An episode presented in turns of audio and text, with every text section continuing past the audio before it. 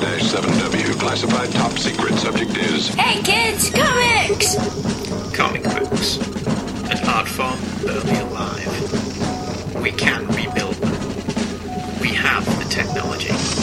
With digital downloads and bookstore penetration, which sounds a bit rude, we can make them better than they were before. Better, stronger, faster.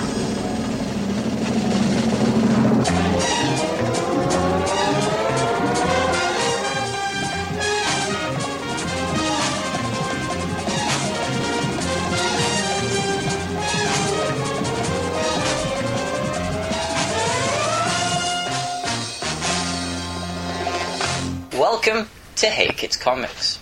I'm Michael Leyland, And I'm Andrew Leyland, and this week we're continuing with our New 52 coverage with my choice of Swamp Thing. hoorah! Hoorah! But before we begin, we have a couple of things, bits of business to sort out. Here it is. I know I had it somewhere. First of all, I have to thank Michael Bailey. Thank you very much. If you are uh, our friend on Facebook, you saw that Michael sent me some stuff, ostensibly for my birthday. So thank you very much. Uh, it was a gorgeous package. Okay. Michael Bailey sent a gorgeous package. Did he really? He did, yes. Somebody's going to re-edit that. Yeah. So that it says Andrew said Michael Bailey's got a great package. Uh, that's within new. this lovely package was a copy of Superman number 75 open so I could actually see what was in it, which we thought was quite cool. Because Mm-hmm. I Oh, I bought. had a look through it before, and I, s- I- I went to check the uh, armband. did you? Yeah. Did it fit? Uh, you have to tie it or something. like- Uh, okay. Because I bought a copy of Superman 75 when we were on holiday, but have not yet opened it. really? And now I don't have to. All right then. So, because Michael What's said. that? Your third copy? No, no, no, I'd never had a banked copy before. Oh, it's the third if you count th- Yeah. that I've got the second print. I'm sure we had an argument about this. I'm when you actually sure. Bought it. I'm sure we did. Yeah. Uh, a couple of issues of Web of Spider-Man that I didn't have. An issue of Amazing Spider-Man. That brings me that bit closer to completing my goal of having every issue from 150 onwards. You're still not that close though. I'm reasonably close. Okay. I'm not that far short. Uh, a Robin trade paperback, collecting the first six issues of Robin. A Blue Ribbon Digest, which was the Superman one, because I've not got many of them, have I? No. I've got eight of them now, thanks to Michael, because they're quite expensive over here. They're the little colour pocket books that DC used to put out. Uh, the story of Superman, a black and white paperback size reprint of Action Comics 500, Okay. which is really good. Okay. I've got Action Comics 500 because Michael said it was one of his favourites, so I bought it off eBay, and it is really good.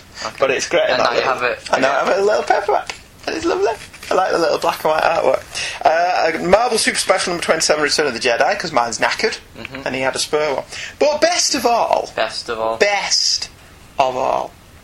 As I mentioned, if you're our friend on Facebook, you saw that Michael sent me an autographed picture of the Flash. Not Dawson's dad. Not Dawson Leary's dad, no. Not Mitch Leary. No, no, no. He's the Flash. You hear me? The Flash! Okay. So John Wesley Ship has sent me an autograph courtesy of Michael. And it even says to Andy In the UK. in the UK. just just so that clear. Yeah, just just because there's no other Andy. think in the we got- UK. so, uh, thank you. Ma- I've already thanked him on Facebook, and I've already sent him an email thanking him. But I figure that that was above and beyond the Call of Duty, not space above and beyond. Mm-hmm. No. That And was uh, crap. no, it wasn't. Yes, it was. And it deserved a public thank you. So, thank you very much, Michael. It was much appreciated. I need to buy a frame now Better than Babylon for my five. flash photo. It is not better than Babylon 5.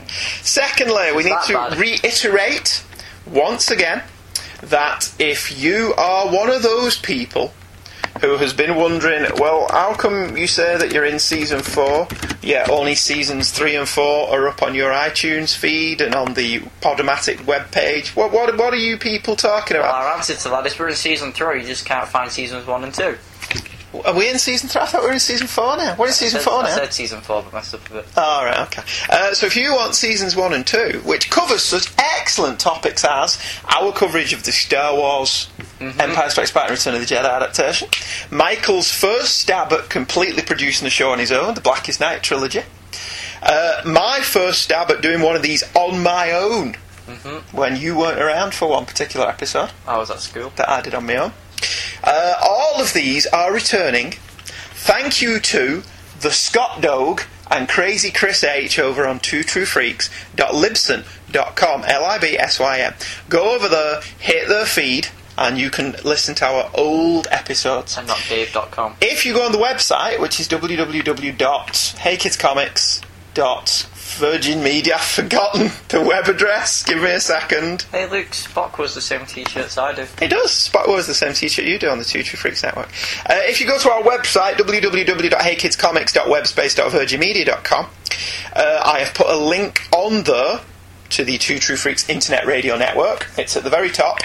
Uh, old episodes are available here. Click here, and it will take you to the older episodes. But if you prefer to listen via embed, if you scroll all the way down and click on the link that says to see our earlier topics and go to page two of our webpage uh, and scroll down to the bottom of page two, there are links to the episodes and you can listen as embeds as well.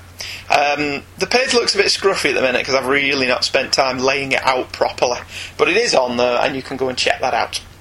So if you want to listen to old episodes, do that. God. In September, I feel quite old now looking at those pictures. Well, what we did so what we long did ago. back in the day. Well, yeah, if you have a look at the website, we've got pictures of everything we've covered, so you can have a look at what you've missed.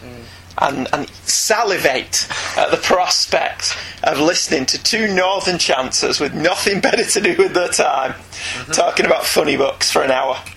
Back when we did Also- hour length episodes. Yeah. Not even that. Uh, next up, spoiler!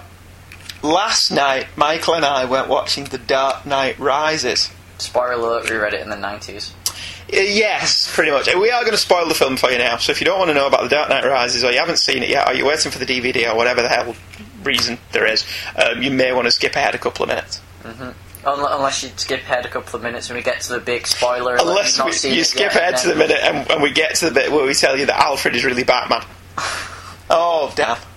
It contradicts the rest of them. They contradict themselves all the time, anyway. They do. Um, yeah, Dark Knight Rises. It's part Nightfall, It's part No Man's Land. part No Man's Land, And- with a dash of Dark Knight and then it Returns, turns back into a reworked isn't it? for Nightfall. With a bit of Star Trek to the Wrath of Khan thrown in for good measure. Do you not think? Um, it was. th- Let's set our stall out upright. Okay. Both of us are not of the opinion that Christopher Nolan's Batman movies are the best thing to hit superhero movie dom ever, are we? No. But neither are we huge detractors of said Neither are we movies. Scott Gardner. Yes, th- that, that's what I was trying to say without actually saying it. Ah, oh, okay. Sc- Scott's not a No. fan. Mm-hmm. I think that's fair to say. Chris is slightly less of not a fan, but he's still not a fan. but not quite to the level that Scott's not a fan. I think I just mangled Mm. the English language there, didn't I? Um, my personal Be the opinion, first I don't think we've ever talked about the Batman movies. Uh, I don't think probably we've, not, we've no. ever really addressed them. Um, my personal take on Nolan's Batman movies is A, he deserves all the credit in the world for resurrecting a moribund franchise. Let's face it, after Batman and Robin, Mm-hmm. did we ever think we'd see a good Batman movie again?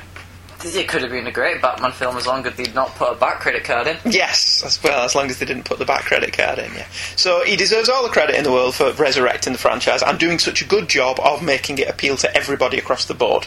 There are people who've never read comics in their lives Mm-hmm. who have been salivating at the prospect of this third Batman movie. Because it's not a comic movie, it's a real movie. Yeah, well, see, this is we'll get to that in a Okay. minute. We will address that topic.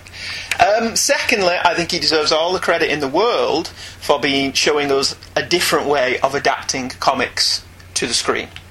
Yes. Prior to this, everyone kind of followed the Richard Donner template for Superman, didn't they? They followed the same basic template, big orchestral score and Yeah. all that stuff. Um, Nolan kind of went the other way and downplayed it. He played it Didn't very do a low big key. orchestral Didn't score. know he did the thoom. He recorded people jumping up and down. Mm. Boom. Boom score, didn't he? So there we, we'll give him his plaudits on that. Then Joss Whedon came along and showed you that you could do a superhero movie that was also fun. Yes, but I don't think it would have worked for Batman without it then turning into what Adam West did with Batman. Yeah, see, that's always the thing with Batman, isn't it? They're, they're deathly terrified, He's still on ice with Batman. yeah, of turning it into Adam West. So, of the three, my favourite is still Batman Begins. Okay. You've got to get through a lot of Begins before you get to the Batman.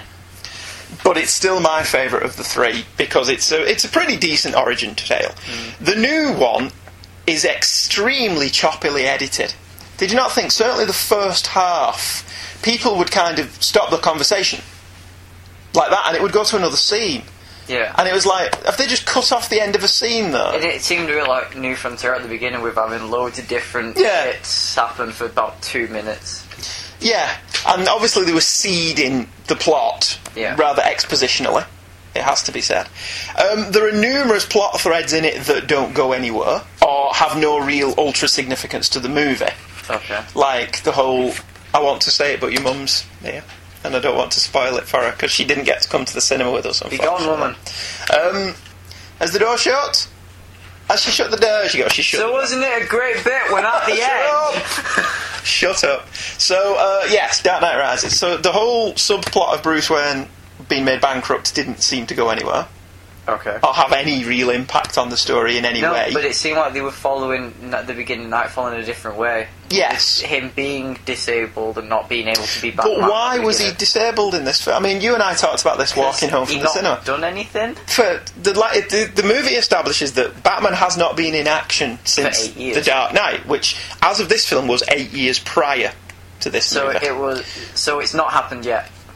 well, yeah, it- Rises will happen for Yeah, years. rises will happen in four years. But so it establishes that Batman hasn't been seen, and in this film, Bruce is in a bit of a sorry state. He's limping, his cartilage in his knees is all shot to hell. He's covered in scar tissue. Mm-hmm. But at the end of the Dark Knight, he didn't seem to be in particularly bad shape.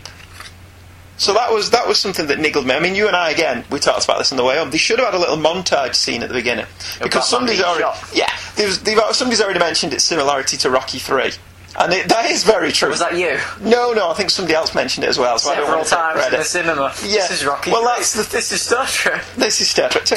Uh, there's no such thing as an original idea.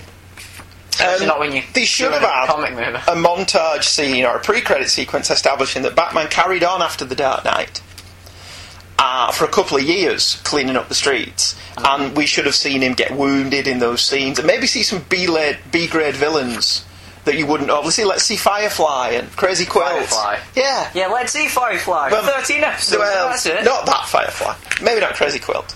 But The villains that you're not going to get in a movie. Calendar Man. yeah, Calendar Man would have been. Yeah, maybe, maybe not. Calendar Man could have worked. Calendar Man could have worked. Yeah, I'm sure they could have made it work. But yeah, it was. Some of the fight scenes were very sloppily staged. Yeah. I'm thinking particularly of the scene where Batman's in the tunnel with Joseph Gordon-Levitt's character, and they all swarm on him.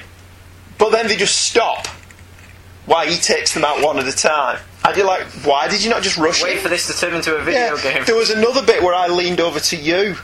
Oh yeah, when Commissioner Gordon gets shot in the sewers when he's fighting with Bane Yeah. and he falls out and the guy actually says to Bane these sewer tunnels could lead anywhere they go out It any happens, number it of goes, exits yeah. and it, but it just happened to go out the exit that Joseph Gordon-Levitt was waiting Mm-hmm. John Blake was waiting for him that was a huge coincidence there was the whole thing of well how did Bruce get back to Gotham Because he's Batman. but we, we accepted the explanation. No, because he's Batman. Just, to, just so I could accept it, Hmm. I made up this thing in my head where he got onto one of the food delivery trucks. Yeah, okay. Just, I- just so I was ha- that it- much happier it- with the film. All right. eh, Well, it was one of those things we originally both looked at each other and said, "How's he got back into Gotham if they've cut off all the exits?" But we accepted the explanation because he's Batman. Yep. Well, So we, we both bought into that, didn't we? Mm-hmm. Uh, the ending was telegraphed from about 30 minutes into the film, Mm-hmm. wasn't it? If you've got an ounce of knowledge of screenwriting, you knew how that film was going to end. And then it then ended differently, and I was let down. No, it didn't end different. It ended exactly as it was set up in the film. Yeah. you were expecting a different ending. I was expecting to end it with the. Yeah. But no, they had to go out the way to annoy me. Well, yeah, okay. Uh, Selena Kyle, Anne Hathaway was brilliant. I thought she was an exceptionally good Catwoman. Um, there's a part of me that appreciates that Nolan and Goya and Christian Bale have told their story, and can you, we can now move on. It was good for what it was. It was fine, but that's their interpretation of Batman, and it's time to go and do something And different. the stupid interpretation of radiation. You- yes, yeah, you had real problems with that, didn't you? It would have been radioactive before the bomb set off. Yes, Gordon Yes. now has cancer. Yes, yes, yes. Okay, fair enough. And Yeah. That God would have had cancer. What did you think of Bane? Um, I liked it in the sense. Well, I didn't. They did really, a, they did but a moderately good job of adapting the comics origin making it differently. but doing it slightly differently. Mm. And they did a moderately good job of taking the, the basic premise of Nightfall Yeah. and adapting it to the screen. I thought Bane's origin was even better once you had the twist ending as to who the yes. bad guy is. Yeah, the, the main bad guy is not who you think it is. But again, It kind of is. it's kind of telegraphed. Yeah. We're leaving some things vague because we don't want to ruin the whole thing. We're not going to give the big reveal from the very end of the movie away.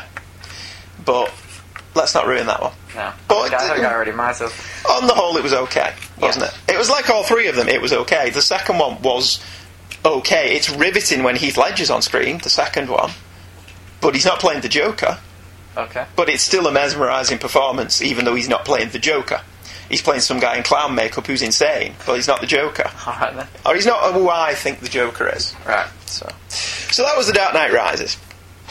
Before we move on to the meat of tonight's show, which young Michael is is Oh, taking the, uh, vegetarian alternative Oh, to meat. Oh, the vegetarian alternative did to meat. that? I saw what you did there. We have emails. Always nice to get emails from people. Um, first email is called Beyond the Animated Frontier. Oh. And who's it from, Michael? Sure. Some bloke who never emails us It's actually from some bloke who emails all the time. all the time. It's Luke Giaconetta. Ahoy there, Leylands! Hello there, Luke. If this is about G.I. Joe, I swear to God, I'm going to shoot someone. Yeah, it's like when did we become a GI Joe podcast? We, we need to cover an issue of GI Joe Yeah. to get it out of the way, don't we? Yeah. So we, we've done it. Everyone can email in about the GI Joe issue we and did and, have a reason to. have a reason to, and then we've done it and we've moved on. Mm-hmm. uh, thanks, Luke, for emailing in. Oh, we- we've not finished it yet. I'm planking him and we've not finished. You know, I usually write such long emails to you guys. Yeah, we like them. Carry on. And I have a decent amount of notes for your finale for New Frontier. Oh, good. But you know what? This is your show, so I should let you guys get to it, not drone on with my own ramblings. But this part of the show is for your ramblings. It is. That's the whole point of it. We say that and then it comes to editing and we wish that we didn't do emails. No, we don't. We don't wish that we didn't do emails in the editing process. Do we Although underscoring the emails is a bit. I don't underscore the emails. Ah, I didn't last week 'cause I ran out of time. Fair enough. So last week's email bit has no underscore. I do apologise, but. Uh, so, a few thoughts on the show and the new Frontier film. Neil Patrick Harris as The Flash was the highlight of the film for me, says Luke. I thought he brought just the right bit of nerdiness to the role, which you need for Barry Allen, who really should be the sort of like your nerdy uncle who works in a lab sort of character. But there was a slight edge to his portrayal as well. Nobody messes with my iris, which hints at the more serious aspects of the character as well. I also like Jeremy Sister. Yeah, he's different than Kevin Conroy, but I thought his voice was well suited to this Batman. Miguel Ferrer did a bang up job as both the Martian Manhunter and Detective John Jones. His barking, You're scaring the boy! line to Batman hit the perfect Joe Friday note, which I always want to attribute it to John Jones. Um, yeah. See, Jeremy Sisto didn't leave much of an impression. He wasn't bad, by any He's means. Batman. Yeah. He just didn't Yeah. leave much of an impression on I us. didn't, I, didn't, I didn't think he was a Batman. He was all, he was okay. He wasn't awful. You weren't sat there going, "That's not what Batman sounds like." So th- th- we'll give him Yeah, that. I was for three hours yesterday. Why? What were you listening to? Oh, but Dark Knight Rises. Yeah. You really hate Batman voice, don't you? Yeah. Next. And we've got another. We've got a new swear to me. Where's the detonator? Where's the detonator? Swear to me. We said we wouldn't do that again. It got old. Yeah. It- His voice in those movies sounds like a crazy Mexican wrestler meets Rocky. If Rocky was a Mexican wrestler, that would be You Adrian. Batman. You Adrian. Especially the end when he, he gets crippled and he's like, Man, you must do now."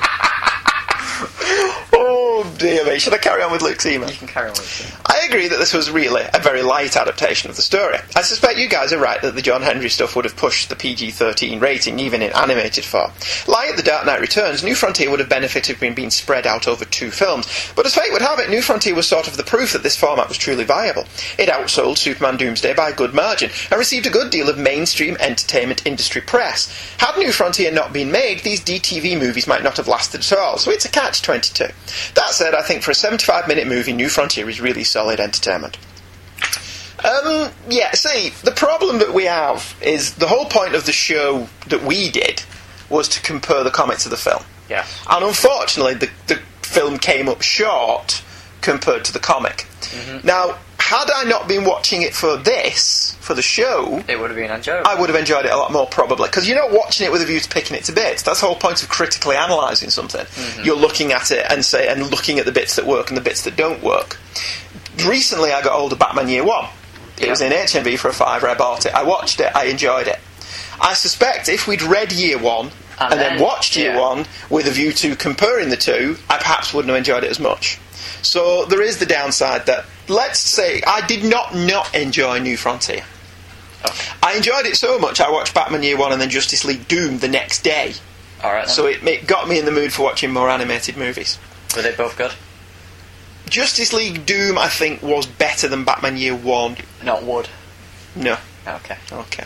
Some other notes. Andy, I like the Green Lantern film as well. See, I'm not alone. I told you I wasn't alone. You're right. It's just you two. It's just us two. it was me and Luke in the uh, we actually didn't hate the Green Lantern movie fan club. That's a Facebook page in the making, isn't it? There's two two people in it, me and Luke. Oh dear. I like that it was not dark and claustrophobic and overly self important like the Nolan Batman films. It had funny elements and a certain light touch, which I think served the character very well. I would really, really like to see a Barry Allen Flash film made in the same vein. Light hearted does not mean silly, I say. Michael, I think I heard you briefly mutter license revoked when your father made a comment about Batman Beyond being called Batman of the Future in the UK. I assume this is a reference to the 1989 James Bond film License to Kill, which initially was called License Revoked but later changed. The reason is often cited that the majority of people didn't know what revoked meant, but apparently the truth is more that this was done to avoid confusion with the John Gardner James Bond novel License Renewed. Also, the title License to Kill was spelt using the English spelling of the word license with a C instead of an S, which confused the heck out of movie reviewers and copy editors. Well, if you guys spelt properly, you know, there would be no confusion. Um, I've heard m- numerous reasons why they changed the title from License Revoked to License to Kill. Um, ultimately, my feeling on it is if you think of James Bond, you think of a number of things. One, the tuxedo, two, the Aston Martin, Bond, James Bond 007, and that he has a license to kill. So it Okay. was never a big deal to me that they changed the title of that film. It's not like they changed the title to it in America only. Yeah. And the rest of the world got a different title because it always bugs me when they do that. They change the title for one territory. That being said, I actually think Avengers Assemble is a better title Okay. than the Avengers. I just liked it more. I bitched and whined about it when they were doing it. Yeah. But having having seen the film, I think Avengers Assemble's a better title, especially seeing as they don't actually say Avengers Assemble in the film. Will that not annoy you though? No, because it, it kind of it, it gives you that, So you even want, though they don't say it in the you, film. You want Thor to speak in No, I don't want him to all speak in ye olde Shakespearean speak, 'cause I can see how that would be off-putting. But a single "I say thee nay" would have been nice. So you wanted an I Say Thee Nay, but not an Avengers Assemble. No, I, I would have liked an Avengers Assemble, but what I'm saying is because we didn't get an Avengers We Assemble, got one in the title. calling it Avengers Assemble was a nice little nod to that. Okay. That's my Joss question. Whedon was calling the battle cry. Yes, Joss Whedon was saying Avengers, come together. Oh, Okay. No, what is it? No. Titans assemble. No. Whatever. Andy, there is one aspect of the novel Goldfinger which I'll put over the movie. In the famous interrogation scene in the movie, you remember the scene, don't you? Which scene? Surely you don't expect me to talk, Goldfinger. Oh, right. No, Mr. Bond, I expect you to die. The laser to the balls. Yeah. Goldfinger has a laser pointed at Bond's crotch. As horrifying as that is, in the novel you recall it was a giant circular buzzsaw. Yikes, yes, yes it was. I do like in the Goldfinger novel, there's a line that Bond believed. There's loads of lovely little bits as you read the Ian Fleming books of Bond's psyche Okay. and his belief that the British Empire fell because of our addiction to tea. He calls it a cup of mud. Can't stand this stuff. Bring me coffee, woman. That's what he says. Bring me a coffee, woman. So sexist in those books. It's Run along, hysterical. dear. Mad. Run along, dear. yeah, also, Andy and I have discussed that you could update Moonraker, but honestly, I'm happy with Drax wanting to wipe out life on Earth from his space station. From the very first day on Earth, they will be able to look up and know there is law and order in the heavens. Yeah, see, I've said this to Luke before. Moonraker gets a bad rap. But I For a think with reason. a bit of editing, Moonraker's a solid entertainment. And it's got some fantastic lines in it, Moonraker. Okay. Mr. Bond, Mr. Bond, you seem to avoid all the ways I can concoct an amusing death for you, or something like that. And there's another one later on where he says, Take Mr. Bond, put him out of my misery. Yeah. Which is just a brilliant line. So, for all its flaws, I, I quite like Moonraker.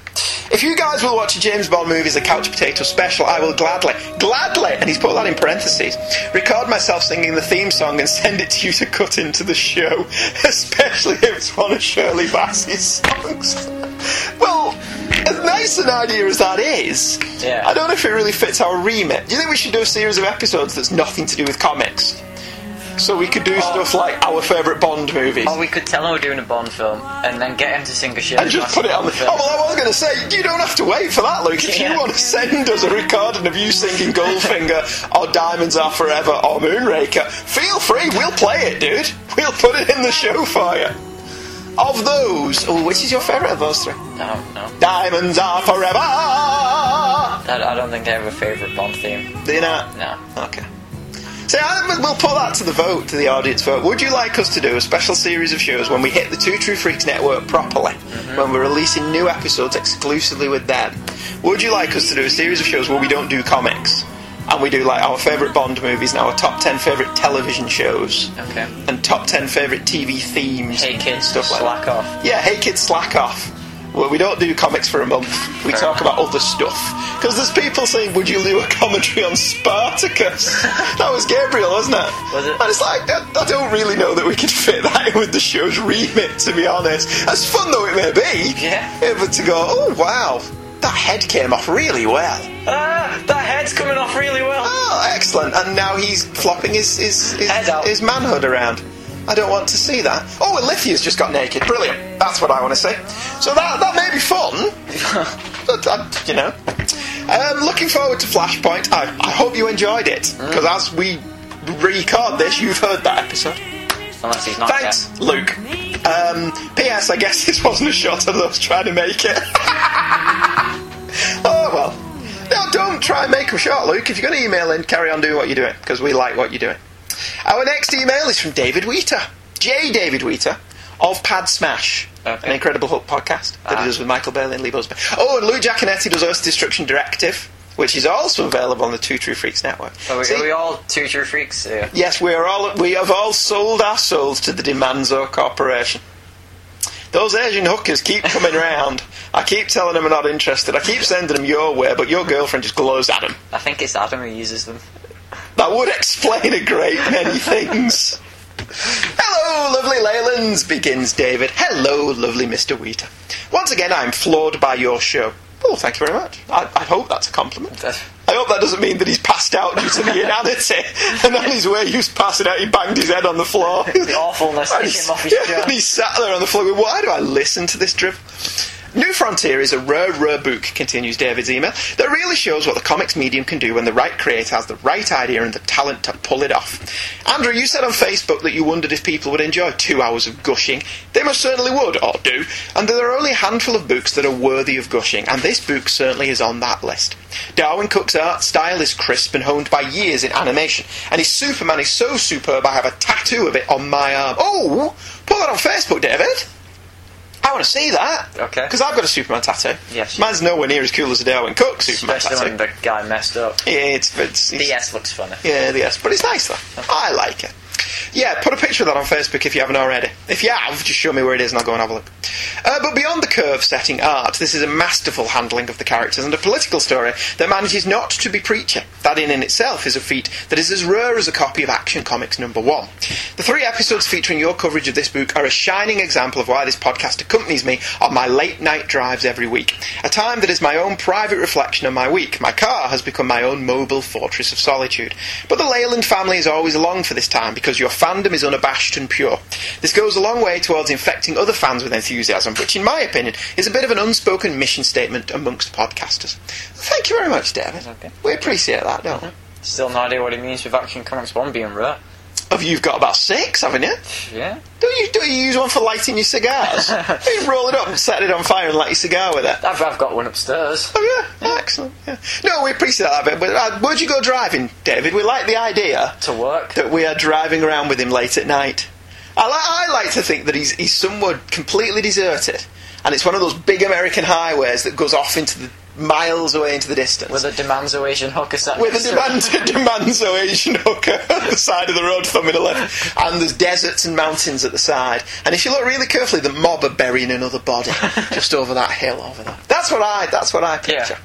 It's probably nothing like that. Probably nothing like that at all. Um, this is an overly long-winded way of saying you're doing your job at a top-notch level, so keep it up. Yeah, but unlike a job, we don't get paid. it. Unless, Only you we know, Mm. got paid. That would be nice, wouldn't it? we get paid in Michael Bailey's. Yeah, we get paid when Michael Bailey sells us. Yeah, Mike Bailey's package gives us more than enough. Uh, it was a lovely package.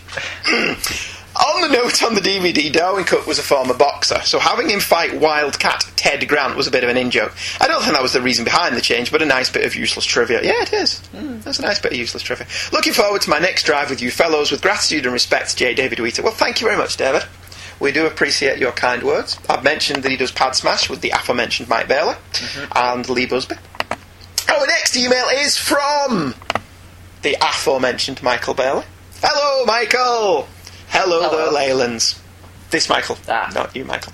Mikey Mike B. Uh, he, he, he, the subject heading for this is JLA New Frontier, so that gives you an idea what he's, he's talking about. First, let me congratulate Michael on finishing high school. Good on you, sir. I remember when I graduated high school back in 1994. Before you were born. now I feel old. Drat. Not as old as I feel, dude. When you've got a child who is graduating high school, then you'll feel old. Graduated Graduated. Yeah, you've actually left. about now. two months ago. Oh, I need to give Michael another shout out. Do you? Yeah, he sent me the audio commentary for New Frontier Okay. via MP3, Alright. which I've listened to. Is it good? It is actually Darwin Cook's very interesting. It's a very good commentary. And he sent me a link to the 60 minute documentary that's on the disc, all about the history of the JLR, which Ah, was fascinating. Which you were watching the other day. yeah, because Stan Lee's on it. Okay. It was very good. I really enjoyed that documentary. And what's he talking about? How Avengers is a much better title than. How the Avengers is much better than Justice League, and how Yeah. that Justice League concept was no good till I got a hold of it, true believer. How if Jack Kirby was working on Justice League, he would have stolen the rights for that too. Oh, now, now. He's entitled to some of it. Not Michael's email continues. Your coverage of DC New Frontier has been a real treat, but I have to say, ooh, does that mean you didn't like something? Mm. That your analysis of the movie was probably the most interesting chapter of the trilogy. I love it when people use the word interesting as if to say, yeah. hmm. all. I didn't like it, but I'm not going to say. it. Yeah. After two weeks of listening to you both gush about the original comic book series, it was interesting to hear you be a bit more critical of the animated adaptation. This is by no means a negative criticism, but it was a weird switching of gears, so to speak, but I'll get that into a minute. Uh, as we mentioned in Luke's email, it is. It's one of those things that when you're looking at it for the show, Trying to defend yourself already. no, I'm not trying to defend myself. I stand by that show. Yeah. I've listened back to it after I read this email and Luke's email, which did seem a bit disappointed that we were so critical. Yeah. So I went back and I listened to it, and I thought my personal opinion is that we were not too critical of Okay. it. Is my opinion. Other people may disagree, and that's fine. It's my opinion that we did what we set out to do, which was purely to compare the animated adaptation to the comic. Yeah. And I stand by my opinion that in comparison, the animated movie does not come out. As good. Daddy, you see, I was looking for the proper expression there. It does. It, no, but you're right. Basically, it does not come out as good as the comic when compared on a like-for-like basis. Mm-hmm. Viewed as one of the DC animated movies that I've seen, and I've seen most of them now. Um, New Frontier is at the top of the heap. Okay. So it, it's all, it all, its context is everything. If you're comparing this to the other DC animated movies, it's one of the best ones. If you're If you're comparing it to judging its it, actual source material, because it is, I believe, one of the first ones they did that is actually a direct adaptation of the comics, Hmm. isn't it? And then they started doing Batman Year One and The Dark Knight Returns and Justice League Doom and Superman versus the Elite. But Superman Doomsday, they changed significantly. Yeah. And the Batman ones prior to that, Mask of the Phantasm and Mystery of the Batwoman and Sub And Zero, it's the- were all new stories. Yeah. They were adapted from the comics. So in that in that scenario, then it, it was a trendsetter. It had started direct adaptations of comic book stories, which I approve of. But we'll, let's see what Michael says as we go along. Before I go further, the Marvel trivia thing at the beginning was brilliant. I liked it quite a bit, and if you make that a regular feature, I'm down with that. Oh well, we'll do that again one day. Okay. Oh, Uh, I thought it was a bit long at 17 minutes, Probably. but The audience is saying that it wasn't, Uh-huh. and I, I'm, I will defer to the audience. One member of the audience. One member, yeah, everyone else has, has, has been too polite to say, God, that went on too long. To, to us, one good review means everyone liked it. Yeah, well, you know, if you're not going to email in and tell us what you thought, then basically we can only take the representative sample Yep. that we have, can't we? And this representative sample of the four emails that we got this month, only one of them Month. mentioned this week, only one, one of them mentioned the Marvel trivia thing. Yep. So that's 25% of your audience, and he approved of it. So 25% of your audience have given you a thumbs up for Equals that 100% of good review. in our head. yeah. So that's hundred percent of the audience loved it. So there you go. We're, we're going to take that. Yeah. We're going to take that and keep that. Anyhow, I love this film. I love the animation. I love the score. Oh, we've no arguments there. The score's brilliant. I love the cast. Andy mentioned that Kyle MacLachlan was on an episode of How I Met Your Mother with Neil Patrick Harris. To bring it all back to Superman for a moment, Kyle was also a regular on Desperate Housewives, which featured Terry Hatcher, Dana Delaney, and John Hames Newton. So Superman, Lois Lane, Lois Lane and Superboy all appeared in the same show together. I thought Kyle made a fantastic Superman and was quite impressed with his performance.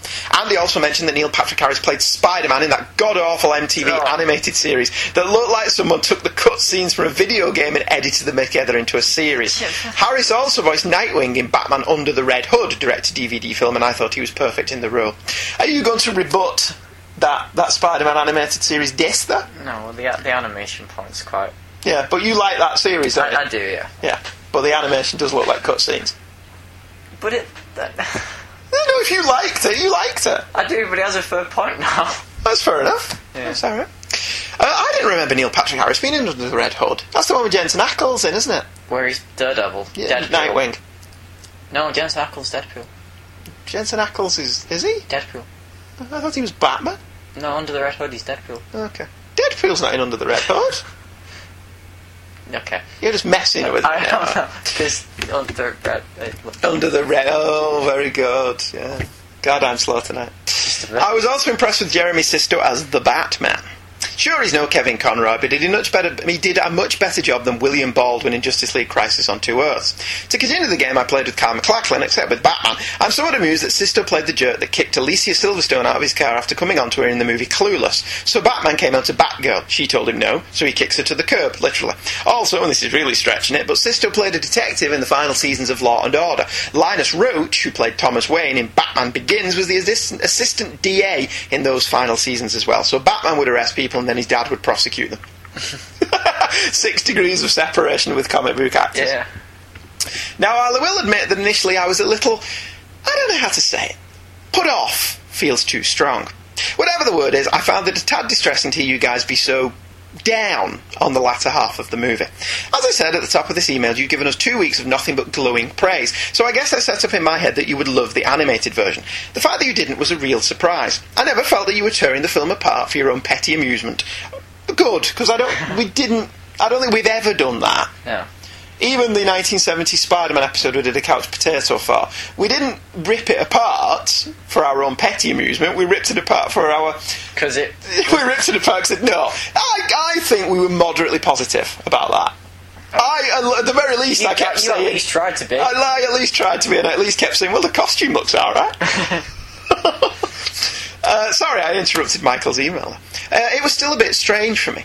I guess the really weird part for me was listening to the criticism, realizing for the most part you guys were right. Some of the changes did pale in comparison to the source material.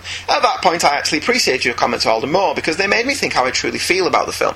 I'm one of those weird people that actually enjoys when someone criticizes something I like because it causes me to reevaluate my position and then either agree with what was said or come up with an argument for my original position.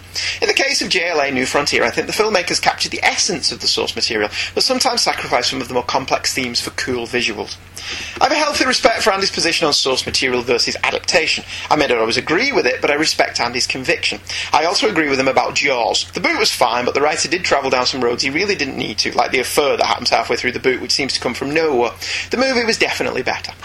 Side note, for a few years now I've been in- meaning to track down the novel LA Confidential because I loved the movie so much. Now I don't know if I should.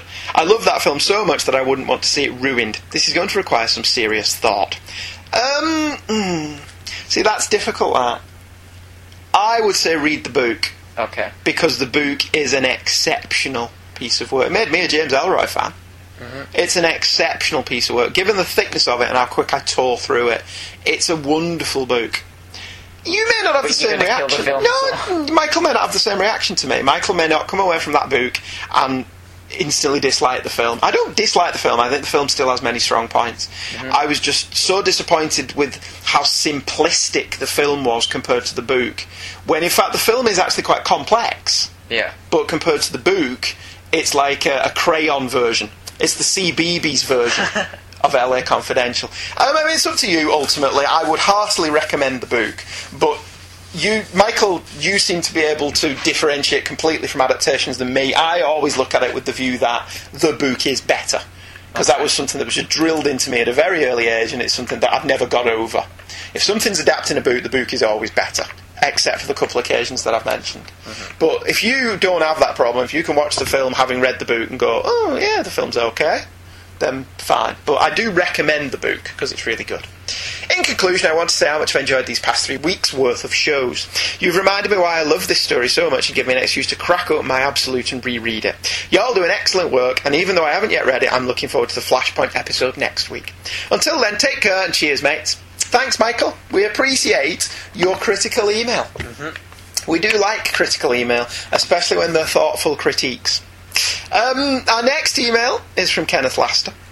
Hello, Kenneth. Hello, Kenneth. Really long Flashpoint New 52 email. Hey, Leylands. Hey, Kenneth. Hey, Earl. Hey, Crabman. I made a list of notes from the previous Flashpoint episode and I thought I would streamline them into an email. Flashback to 2011. Younger me was only reading random issues of Batman and Teen Titans because he couldn't find any books that allowed a jumping on point. But then, in a streak of light, a book appears with the Flash running towards the reader with a shiny new number one on it. It was then I decided I would not miss an issue of this series. At the time, I was happy to reading a new story, but eventually, when DC announced the new 52, I was even more excited, not only because I'd been picking up the new storyline, I'd been picking up the beginning of a new age. During the recap, I noticed that a few points from Flashpoint are showing up in new books, such as Element Woman showing up in a later issue of Justice League, and the Trinity War, Shazam with Billy Batson's foster siblings. Since I only read the main series, I feel it is a different read as we are seeing the world from Barry's point of view, and there is something we don't understand it's meant to be that way unless we choose with our wallets to learn more. I really enjoyed much of the personal aspects of the story, and as though the ending with Bruce and the letter gave me chills, and I loved how it hasn't lost its weight as it was referenced in a recent Justice League issue. I'm a huge fan of Flashpoint and the New 52. I enjoy the New 52 because not only can I get on board with the characters that I've always wanted to read with no baggage, but it seems to have eliminated many negative tropes that comics have been pinned with. The gratuitous violence and the beheading and the castrating seems to have been laid to rest, at least in the Cape books. The Edge and the Dark I wouldn't know. A lot of people have been quite negative on the new 52 because they know what has been changed. My response is to them to calm down. There are people who don't have anything to know and just stay for the ride until we have another revamp in 20 or 30 years' time. Then I get to complain. And yes, many of the characters have gone missing, but that's because they don't exist yet. Soon, in another about a year or so, there will be a continuity and a history that people will enjoy. Some readers may come back and some may not, but unless DC pulls out of this change just because people don't want to share their books, then I'll lose faith in comics totally and just read archives and essentials.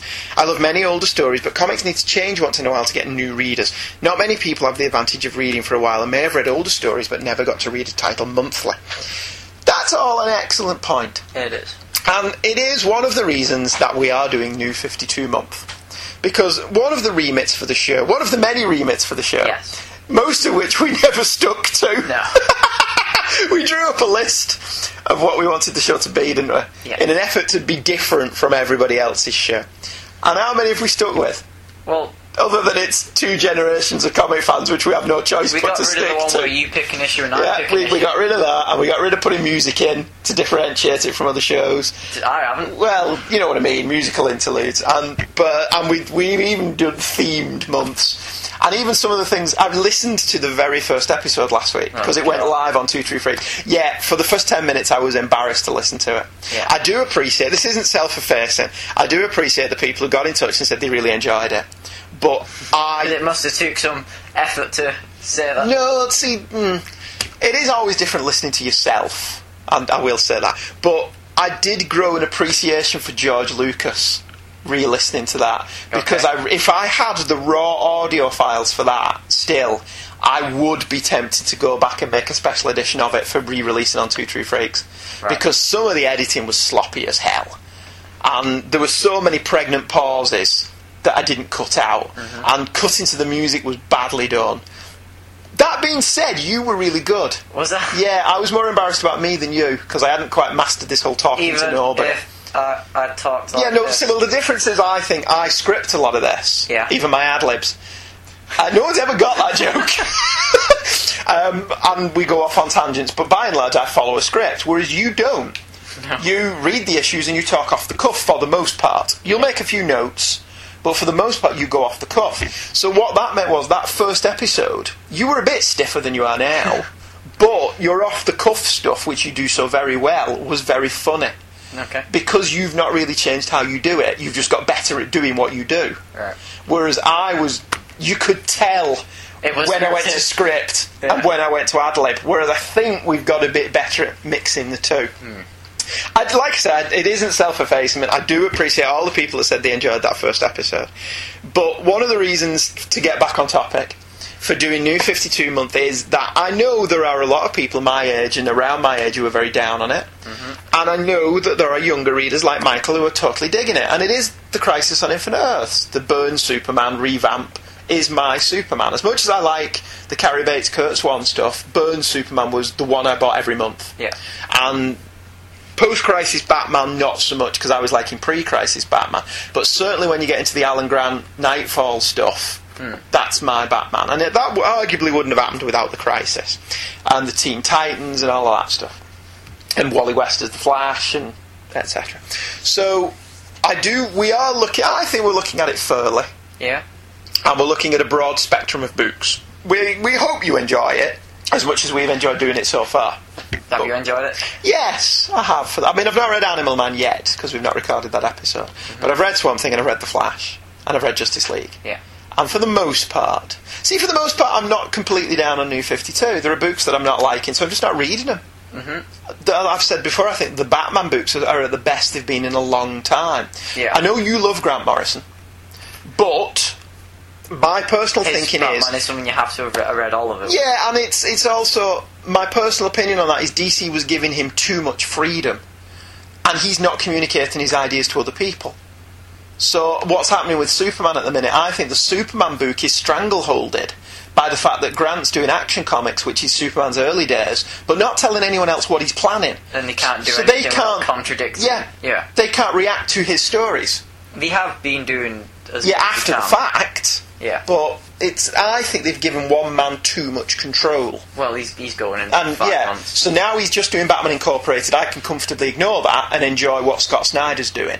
Mm-hmm. So it's working. Batman is working better for me now than it was previously. Batman and Robin is tying into Morrison. Batman Incorporated, Yeah. and I think the Flash is the best pure superhero book on the market Okay. uh, from DC. Yeah. For me, including other companies, it's a two-way tie with Daredevil from from Marvel. Hmm. Is that still up there? Yeah, Matt Wade's Daredevil's fantastic. Uh, I really enjoyed this episode to get back to Kenneth's email, and I love the epic coverage. I really enjoyed the Michael edited episodes, mainly due to the style of music at certain points. No offence, Andrew. No, I'm taken. So thank you. Yeah, I like turning it over to Michael every now and again Okay. because it is it th- you cannot tell with certain shows like Two Tree Freaks. You can't tell when Scott edited it and when Chris edited it. They do they have essentially two minds in a single body. Yeah. they do such a good job of keeping that show uniform. I think you do a really good job of editing the show Okay. when you've done it, and you've done a really good job of it. Still sounds like our show. But when you edit it, it sounds like a slightly skewed version of our show Okay. and it's really good. I really enjoyed listening to Flashpoint. I you? listened to it twice. Did you? Just because of That the way good? you'd edited it, yeah. And I don't normally do that. I normally listen to it when after I've edited because I've fed up of it by that point. I've listened to it when we record it. I've listened to it when editing, And- and, editing, and then as you when- know, yeah. is a four or five hour process.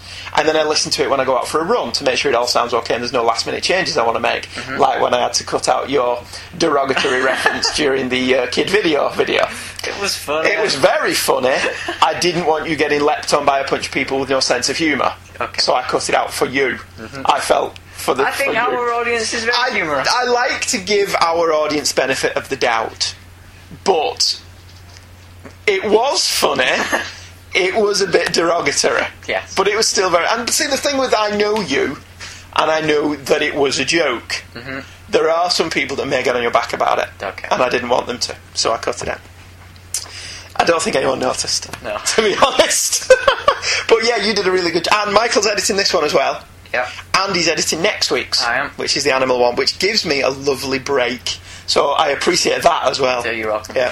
Anywho, that's all I can say at the moment. Kenneth Laster, Boy Wonder. P.S. to Michael Bailey. I have to disagree with one half of your Green Lantern Batman statement. In most of the Bat books, they started from a rather clean slate. We know the basics. Rich dude Bruce Wayne dresses as a bat, kicks butt, and runs around with a dude who have Robin in their name. It's like the 2005 relaunch of Doctor Who. It's a new start, but there's some continuity, but it's not needed for the story. But with Green Lantern, I'm still actively confused. um, I both disagree and agree with that Yeah. statement. I agree with the Green Lantern bit. Yes. With the Batman. I'm bit. not reading Green Lantern post New I'm not. 52, so I've no idea what's Dan going waiting on. for the bits before, though. Yeah. Um, with Batman, yeah. There is a lot of continuity. Yes, but he's right that Scott Snyder's done a good job of saying, yeah, this is where we are now. Yeah. And going from there. But there is a lot of continuity foo bar there, isn't there? It's still, I still think it's Dideo who's made more of this More of a mess. contradictions than the Yeah. actual stories have done. All right, fair enough. But obviously that was to Mike Bailey, not to us. So Yes. Mm-hmm. Mike, but Mike can rebut to that. And we'll just be intermediaries. We'll be, we'll be the pigeons. Yes. PPS, sorry if there's misspellings. I've been typing this on my phone and I have large thumbs.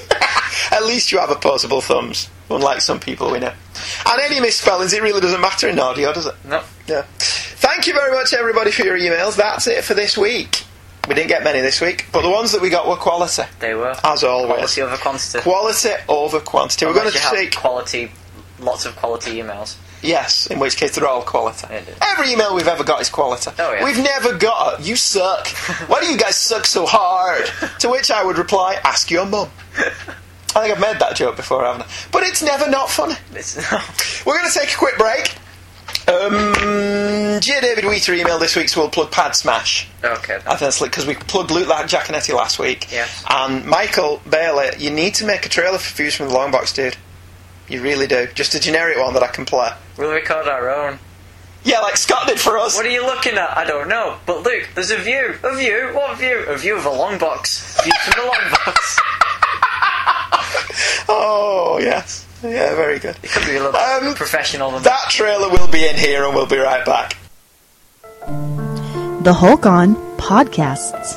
Hulk like podcasts. Hulk listen to podcasts while Hulk smash. The Hulk On Peter David. Hulk like to read Peter David comics. Hulk have problem making words. Hulk write down. Peter David wrote a seminal run on the Incredible Hulk for 12 years. Some of the most provocative, compelling stories came from this era, filled with striking psychological overtones, bold character developments, and sharp humor along with artists like Todd McFarlane, Dale Keown, and Gary Frank, Peter David took the Incredible Hulk and the comic book medium as a whole to new heights. The Hulk On Peter David Podcasts. Err, Hulk not find Peter David podcasts. Hulk get mad. Hulk smash. Hey, folks. In order to appease the rampaging Hulk, there is an Incredible Hulk podcast devoted to Peter David. Pad Smash, an Incredible Hulk podcast, looks at the entire Peter David run on the Hulk, issue by issue in a bi weekly format. Join me, J. David Weeder, on a journey through the saga of Old J. Jaws at www.incrediblehulksmash.com. Incredible Hulk and all related characters copyright Marvel Comics. Pat Smash is not responsible for gamma radiation sickness, smashed MP3 players, overturned vehicles, tanks thrown through the ceiling, injured supervillains on the lawn, gamma bomb detonations, property damage from debris, deep rooted psychological damages as a result of intense child abuse resulting in an alternate self destructive personality with the strength of an atom bomb, or anal leakage.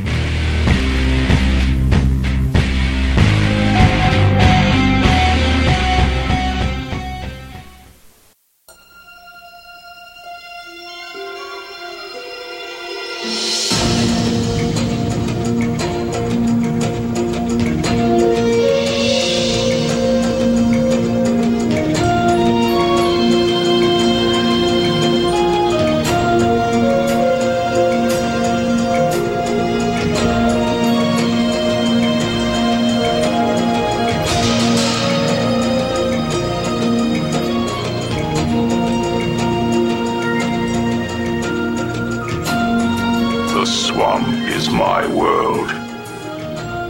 It is who I am. It is what I am. I was once a man. I know the evil men do. Do not bring your evil here. I warn you. Do not incur the wrath of Swamp Thing. And we're back. Well done. Without prompting this week. Having never read any Swamp Thing before this reboot, other than Brightest Day and the Aftermath Minute, I didn't really have any knowledge of the character other than he was a dead man reborn as a plant monster, but was then a plant believer and he was a dead man reborn as a dead monster. That makes perfect sense. Goddamn Alan Moore. The only thing that definitely knew, though, was that after being dead for years, he was now alive and in his own series. And thanks to Travelling Man's buy five get one free deal with the new 52 firsts, Dad here picked this up from it and, to be honest, wasn't particularly blown away by this issue. It was more of an intro to Superman. And then something gross happened, and my interest was raised a bit more. And then I read the ending, and I was a bit confused, and I didn't think it was a great issue. Uh, and, and then well, confusion's not necessarily a bad thing. no, it's not. Uh, But it is when you're thinking, ah, it's about Swamp Thing. Wait a minute. Wait a minute. And then I read the next issue and lost interest until the last page, which confused me some more. And then later on, there's a mention of the Red and Buddy Baker from Animal Man, another series I was reading and enjoying. And then I read an article on Newsarama, which was an interview with Jeff Lemire, and it told me that the two series were tying together from issue 12, and so I had to carry on reading it, just because they were tying in. And the further in, the more I enjoyed it, as the two were a great, gruesome double bill. Uh, yeah, I suppose we should mention uh, Traveling Man had a card system Uh-huh. for the first two months that the new 52 was happening. If you bought five comics they stamped in, you got one free. So that basically did lead to us trying out most of the issue ones, didn't it? I mean, a couple of them have fell by the wayside and we don't read them anymore. No, we do not. But Animal Man and Swamp Thing were basically free ones that I bought just because I could. Yeah. And you were the one who basically said, carry on buying them for me, Dad. So that's why we ended up buying Animal You Man. and gave me a Swamp Thing. set number of comics I could have on a monthly basis. Well, I've, I've only got a limited amount of money.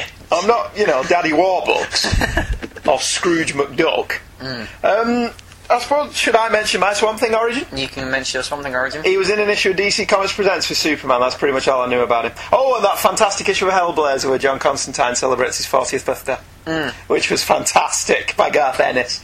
But other than that, I'd Where never they read make Swamp him Thing. grow- Yeah, Yeah. weed. Yeah, uh, I'd never read any Swamp I Thing. read him even in the Hellblazer much times. lauded Al- Alan Moore issues. I've never read them, so I If, if I read them now, and they're such a huge disappointment, yeah, like possibly. every other Alan Moore story. I used to quite enjoy the TV show, but you know, I was a teenager, so cut me some slack on Is that. that your excuse? Yeah, both films I didn't think were particularly good, although one did have Heather Locklear in, Okay. so Heather be thy name. Uh, yeah, so Swamp Thing number one, Michael.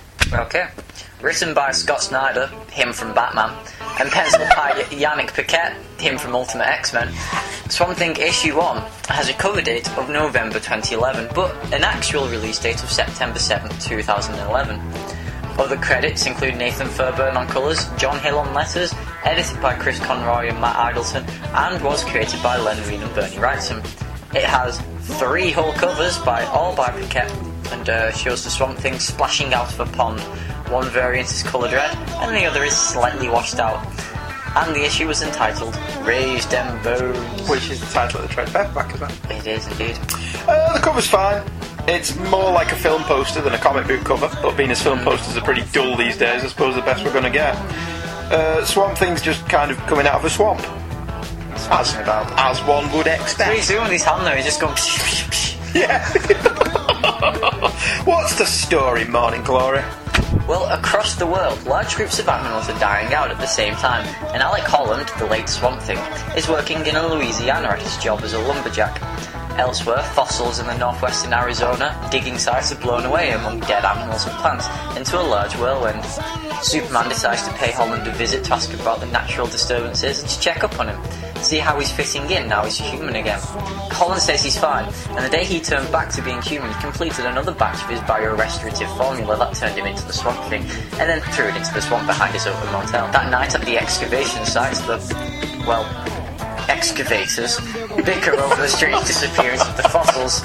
As they do so, the mass of bones and dead animals comes alive, and one of the scientists crawls up the hill only to find the creature waiting for him. A fly enters his ear and turns his head around a whole 180 degrees. Now dead and under the control of this creature, the scientist chases his colleagues back be- to the jeep before they are killed by the same fashion.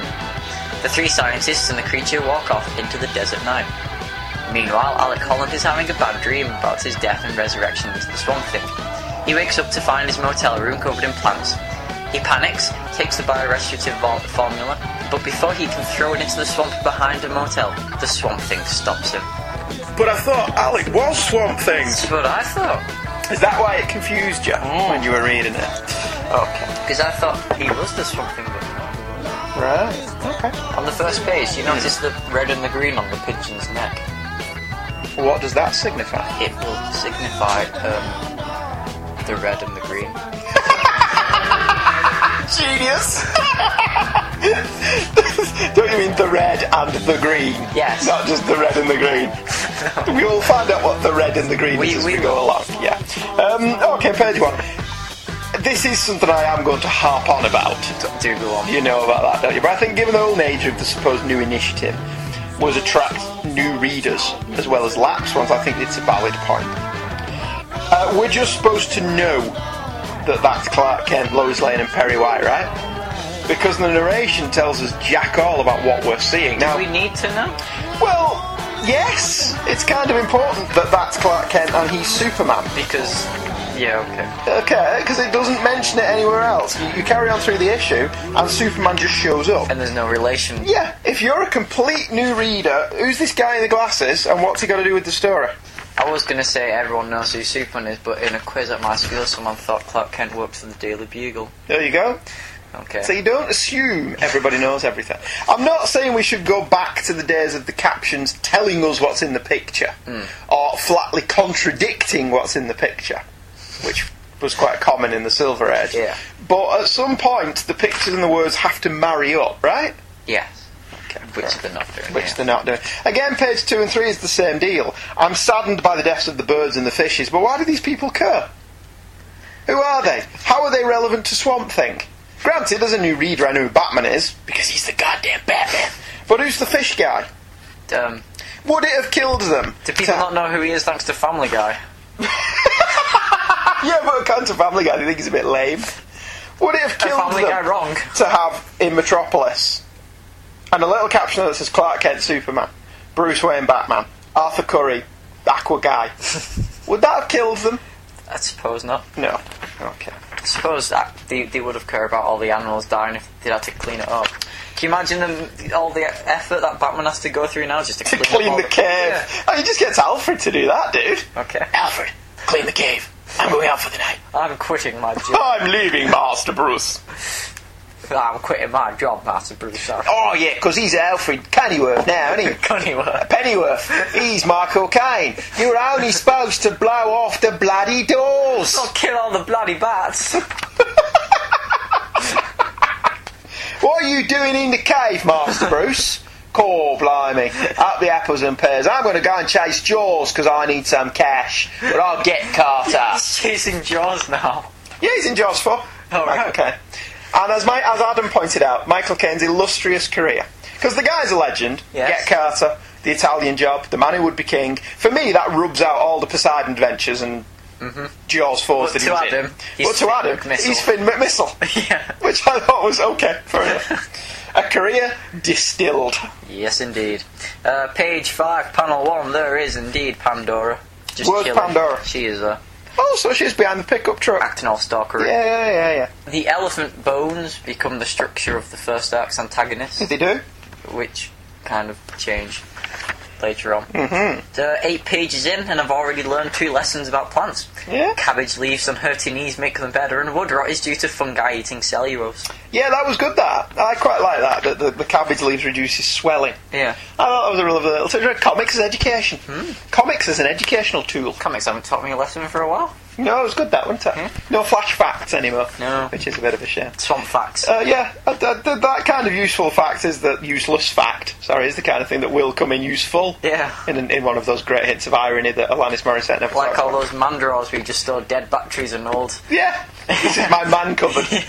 Superman looks a bit porky, doesn't he? Uh, Uh, page 8 has a mention that Swamp Thing hasn't changed all that much since the brightest day.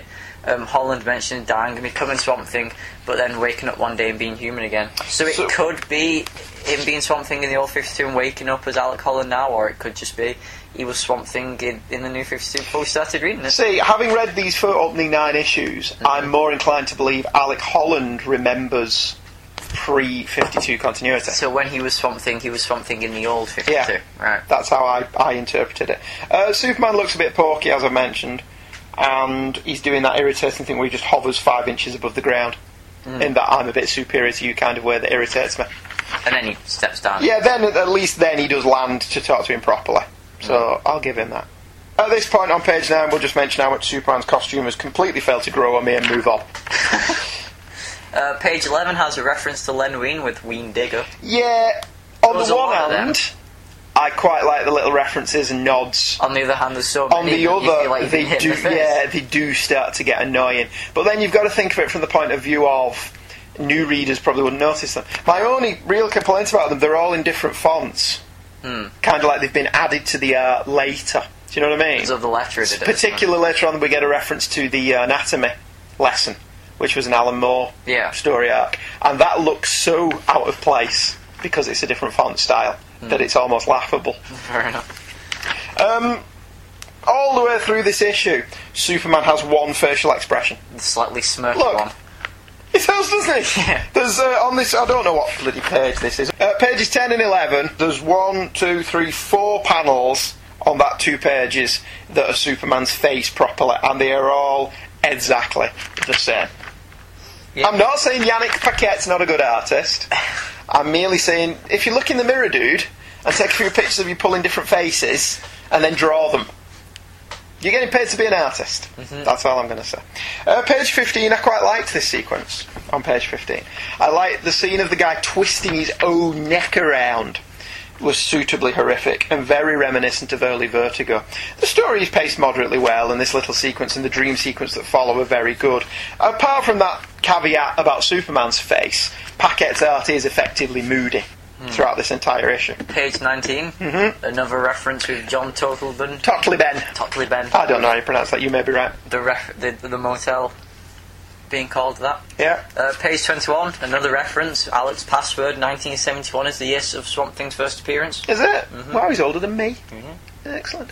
Um, all told, it was an adequate first issue in setting up the series. If once again it fell into the same traps as the Justice League, I have no knowledge of Swamp Thing, having never read any of his own series, even the Alan Moore stuff. So in this case, I was the new reader Yeah. that DC was aiming Well, this so book was at. I. Yeah, um, a moderate success in that I was interested in Alec Holland, and the horror scenes were decently rendered. So I wouldn't dismiss this as a failure.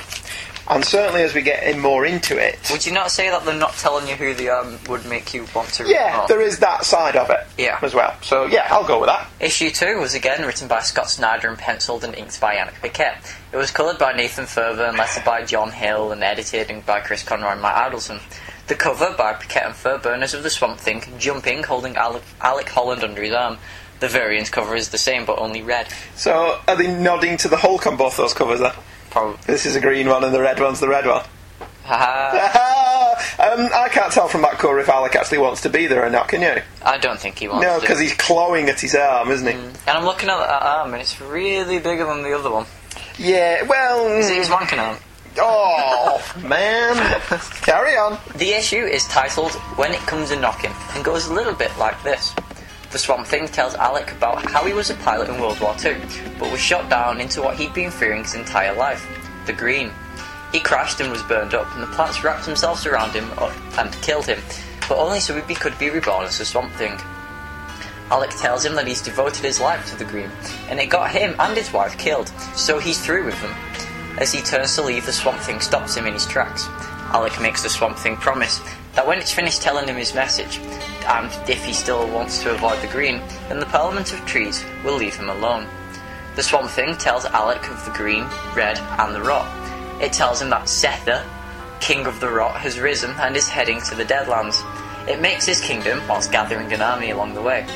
It also tells him that there has become a long line of people touched by the green who sacrificed their human lives to become Swamp Things and protect it, Alec has a special connection to the Green, and the Parliamentary Trees believe that Alec will become the Green's Warrior King, who will defeat the Rot, and that the fire he believes turned him into the Swamp Thing only stopped him from becoming it, and that the Swamp Thing he thought he was was only a creature unknown to the Parliament. As the Swamp Thing dies, Alec tells it he doesn't want to become the Swamp Thing, and it tells him to stay away from the white haired girl he spoke of. As he returns to his hotel room, the owner is zombified and attacks Alec in his room. He tries to escape but is surrounded by more zombies. He is saved by an unknown woman on a motorbike. Once they reach a safe distance, they stop, where the woman reveals herself to be Abigail Arcane, and that she came here to kill him. Uh, it's probably worth pointing out as well that she's the silver-haired girl Yes, He that he must- spoke of, that he spoke of. but we don't know that really. Well, she's took her helmet off and she has silver hair. So that's, that's kind of a giveaway. Yeah, Okay, uh, so- if you're following the story, that kind of, oh, look, it's the girl that he mentioned that he should leave away. Oh, well, that's Yeah. not gone too well for him, has it? Um, I like the bit with the Spitfires at the beginning. There was a Spitfire in town last week. was there? Yeah, I took a picture of it. What was it there for? Um, as some celebration of something. But I love the Spitfire. It's a great looking plane. Anyway, moving swiftly on because we're not a Spitfire podcast. Um, it does a quite a nice job of explaining the green and that the green is at war with the red. So I quite liked that all the backstory was handled quite well. Um, I do want to know is Alec Holland the next in a long line of Swamp Things? Um, no. Say there's a long line of Swamp Things, but him being the Swamp Thing makes him special. Why? Because he, according to the Parliamentary Trees prophecy, he is the. He will turn into the Swamp Thing that's a warrior and will defeat the Rot. So he's essentially the chosen Swamp Thing. Yes. Whereas the other Swamp Things are just Swamp Things. Yeah. Okay. So he's not a DC legacy character then. Um, no. We're not going to have four different Swamp Things. No. Like we had four different Green Lanterns. No, he, Alright. he's a special one. Right, fair enough. Um, we mentioned this previously last year, but my personal take on this is Alec Holland remembers his life as Swamp Thing prior to the New 52. Do you disagree with that position? I'm not sure what to think. It, Oh. it's plausible. But Hmm. at the same time, they are playing it, he could just be dreaming. He was the man that dreamt he was a tree, but now the dream is over. Yes. Or tree that dreamt he was a man, and now the dream is over. Yes. Something like that. Something like that. Jeff Goldblum did it better than I did, didn't he? Um, again, another reference with Wrights and Diner. Yes. It's there's- named after the creator Seth Bernie Wrightson. And Yes. it looks like Weird Al sat there on a coffee. Was Weird Al. Oh, yeah. Yeah, in the window of the Rights and Down, it does look like Weird Al Yankovic. Yeah, I'll give you that. And that one there looks like a dead headless baby. Yes, yes, there's a there's a headless baby because, you know, we can't get enough decapitation. Uh, there's lots of exposition in this issue, isn't there? Yes. About the, the green. It's all exposition. yeah, pretty much. It's not badly handled, No. to be fair. I mean, if you're going to put exposition in it somewhere, it's exposition, it's got to go somewhere. to quote the Muppet movie. It was has- it the Muppet on the Muppets Take My Hat? It was one of them, wasn't it? There's good art to accompany it. Yes, yes, the artwork is, is very moody in it. I'm beginning to think it's Yannick Paquette just draws thick men, thick set men, not stupid men, because Alec Holland's quite thick set as well, isn't he? Have you read his Seven Soldiers Bulletin work? No. He can draw women as well. Can he? Mm. Okay, I, I will look into That that. story is about um, superhero porn sites, so. Moving swiftly on from the superhero porn side. Uh, when Swamp Thing and Alec travel through the green, I liked how all the trees have faces. Yeah, because doesn't the, par- whole isn't the lot. Parliament of Trees representing something? They're, they're the, the group who lead the green. or And something. they are across these double page spreads where he's giving him all the plot exposition because it's exposition. It's got to go somewhere. He's really good. Very nice. Very good indeed. Um, the girl arriving on the motorcycle at the end, who we've established is Abigail Arcane, is um, very reminiscent of the Terminator. But you missed a reference. Yeah, with the motorbike, it, it got to the point where I couldn't be there. Did you get bored? Bissett Motors is a Steve reference to Bissett. Steve Bissett. Yeah. Yeah. Get bored of that, did you? I, I d- yeah, issue two, and I was bored of references. Do Oh, there's many more of them to come. you wanna know? Um, see, I have a problem with Abigail showing up like this. Why? See, she gets here and she says her name as though we're supposed to know who she is.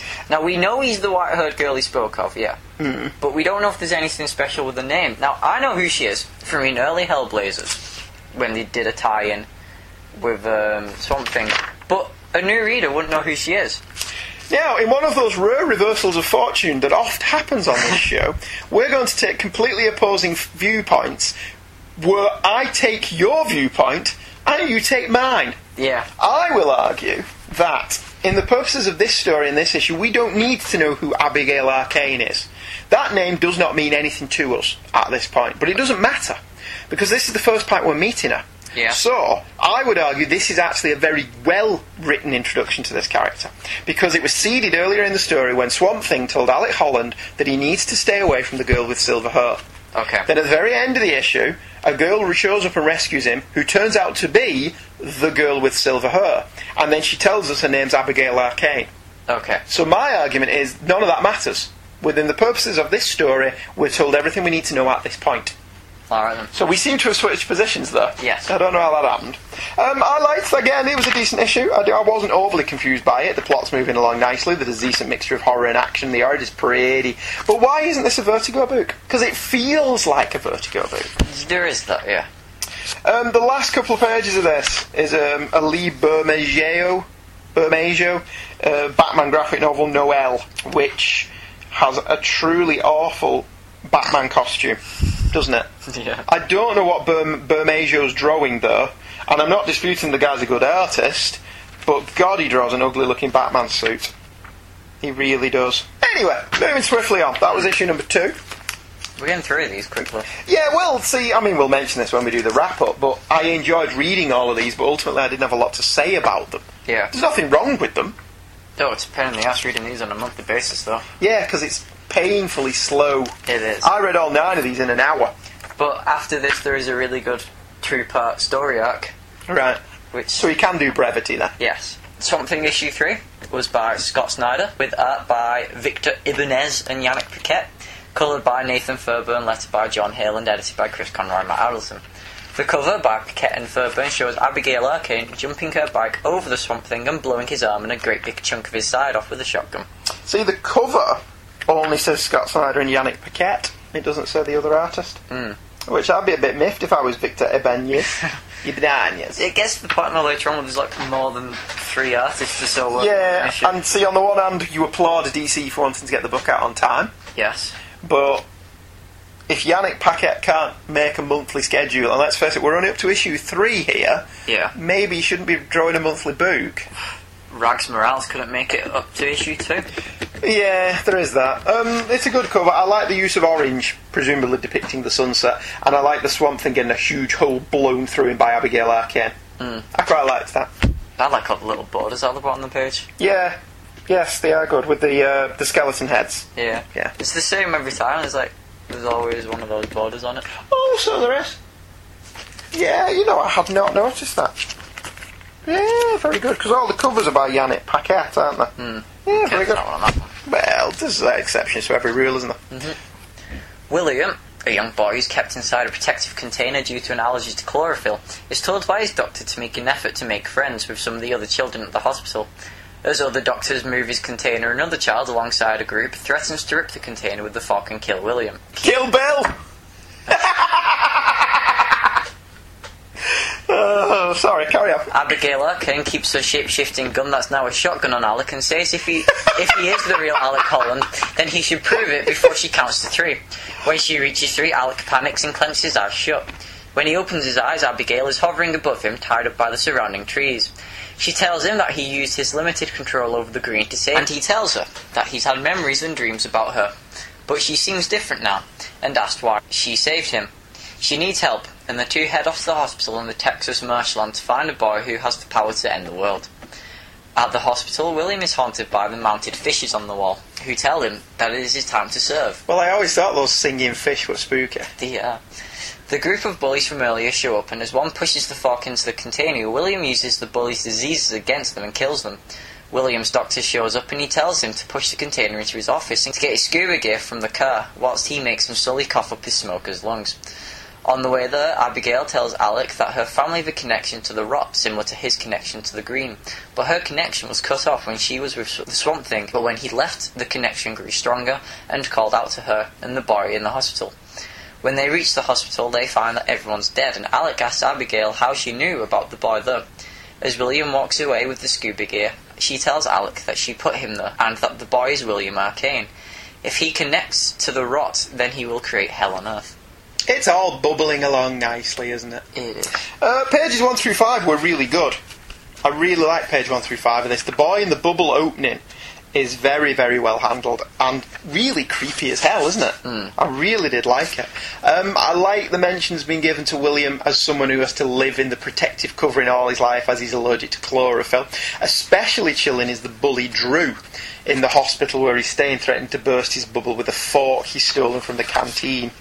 Whilst mm, you can argue he doesn't actually deserve what happens to him, you can see why William's a bit miffed. Yeah. You can understand it.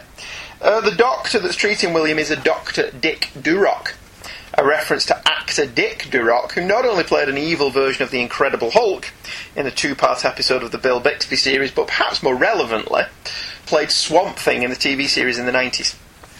I also, Didn't get- didn't get that one, I, did you? I, I knew that too, but Did you? as I said, I couldn't be asked. Did you get? Did you know? Oh that? yeah, there's a list on Bleeding Cool. Oh, come on. That's cheating. Yeah. The whole point of the references is you get them yourself. Well, when Bleeding Cool doesn't have um, a fake article to follow up on, I think Um, that Darwin Cook slagged Bleat Rich Johnson off at did it? Comic Con, yeah. Or what did he say? I can't remember, it was in his panel.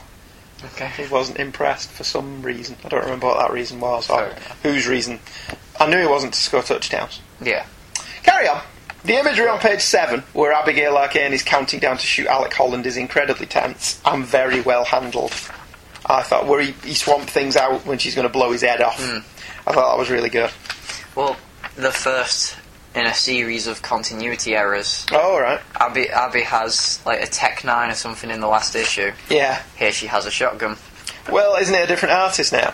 No, that's Is it Yannick Paquette Yannick at the Paquette beginning? does- no, that's Victor Ibanez. All right. oh, right, so Yannick- Yannick Paquette handles the Abigail Arcane scenes. Yeah. Right.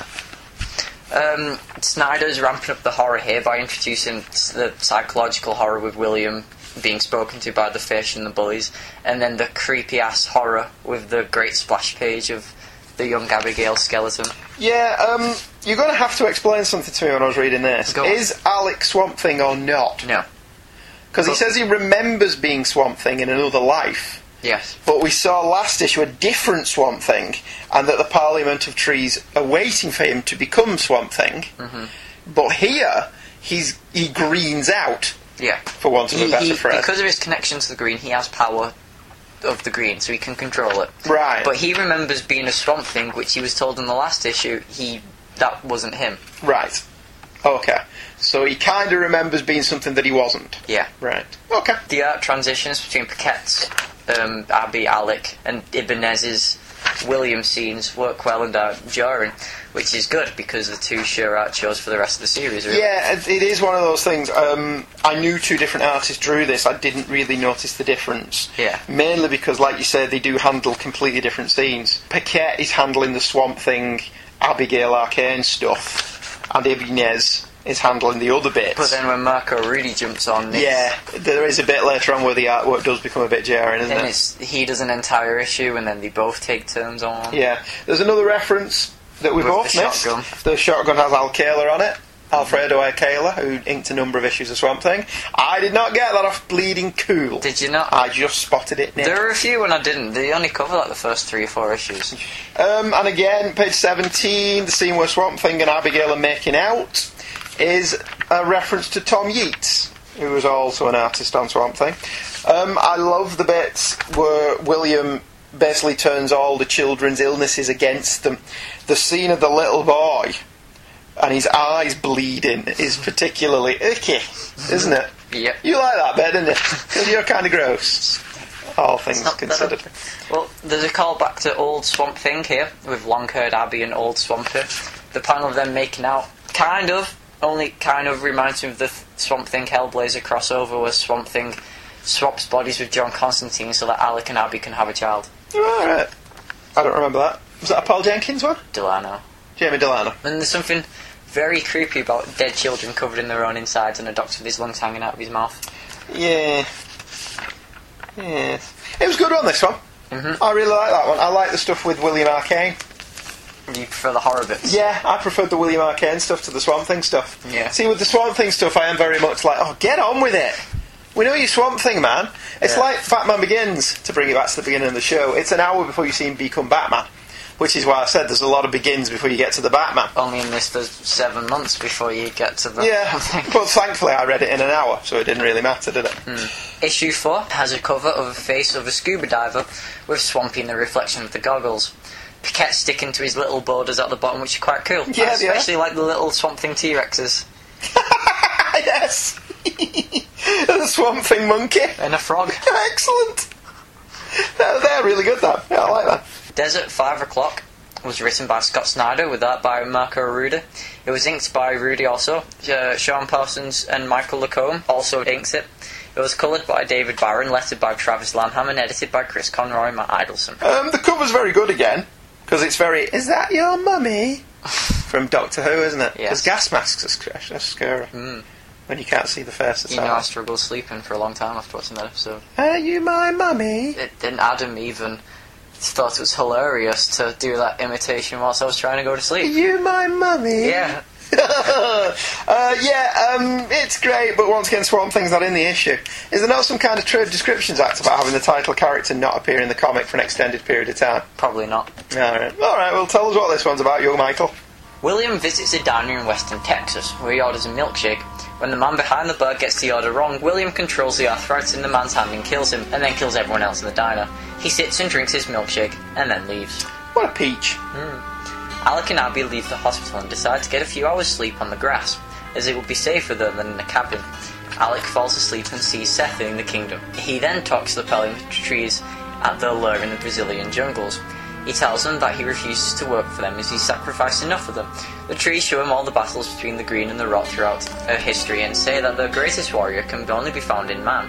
They tell him about all the other men and women that became the Swamp Thing, but Alec is the chosen one to be the Warrior King, but he still refuses. Trees tell him that they will fight on their own then, but Abby will soon serve the Rot, and if he decides to stay with her, then she will be the death of him.